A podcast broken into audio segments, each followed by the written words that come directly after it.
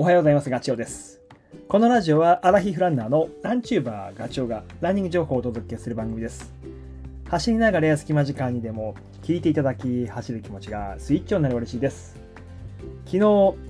僕の YouTube チャンネルに動画をアップしました。これがなかなか自分で編集してて面白い内容になったんだけど、どんな動画かっていうと、相談事なんですよ。トレランの、4日後にトレランレース33キロを完走したいと、ただその相談者は走歴がほぼないわけです。その話をね、先月の1月の22日に電話で受けて、で最初その相談内容を聞いたときに、これ無茶だろうとでもう最初の印象というか、答える返答は決まっていて、断ろうと思ったんですよ。ちょっときついですねって。でその返すタイミングを見てたんだけど、もう向こう一方的に喋るからでそれ聞いてるうちにってこんだけの熱い気持ちがあれば、もしかするかもというふうに思い出し、もちろん走力はねないからもう無理なんだけど、ただ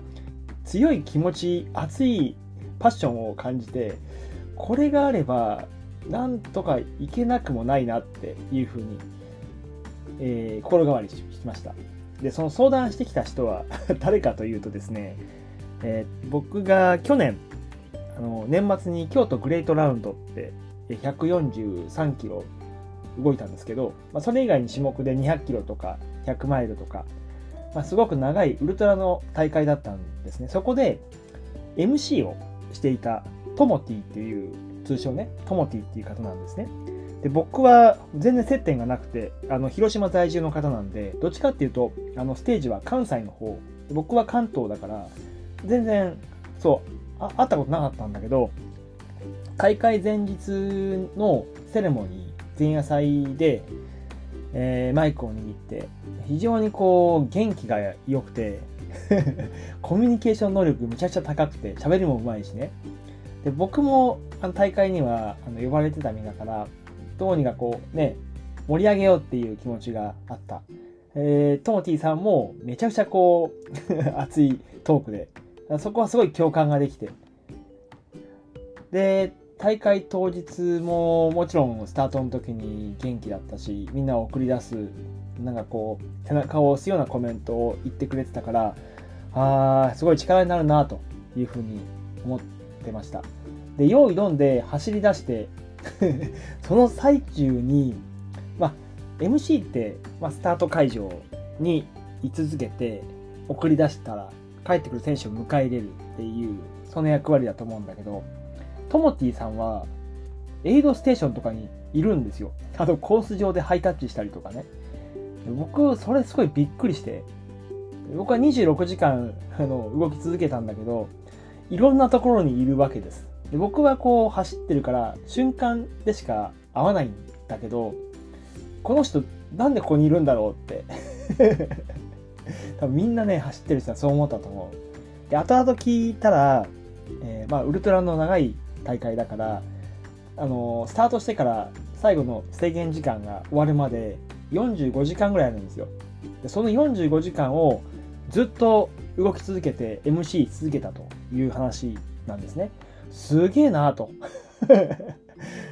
そのね、熱い気持ちはなかなか真似できない。そんなトモティさんが電話の向こう側で一生懸命話すんですよ。今度はっていうのは、その京都グレートラウンドの次はその石舞台100っていう大会が1月の27、28日になりますと。そこでまた耐久 MC やるのも本人ではチャレンジっていう感じがしないから、違うことがやりたいと。だから選手に寄り添いたい。石舞台100ってね、周回なんですよ。33キロ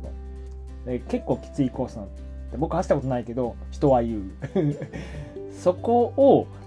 選手が回る方向とは逆回りで走りたいと。そうすると走ってくる選手に会えるっていう。だからスピードとか関係ないんですよ。要は完走できればいいわけで、なるほどねと。1月の22日に電話でその話を受けて、で左右が心変わりしてたから分かりました、やりましょうと。1日もらったんです。23日の日に改めてオンラインミーティングでそのアドバイスをしますという形で、で電話を切ってから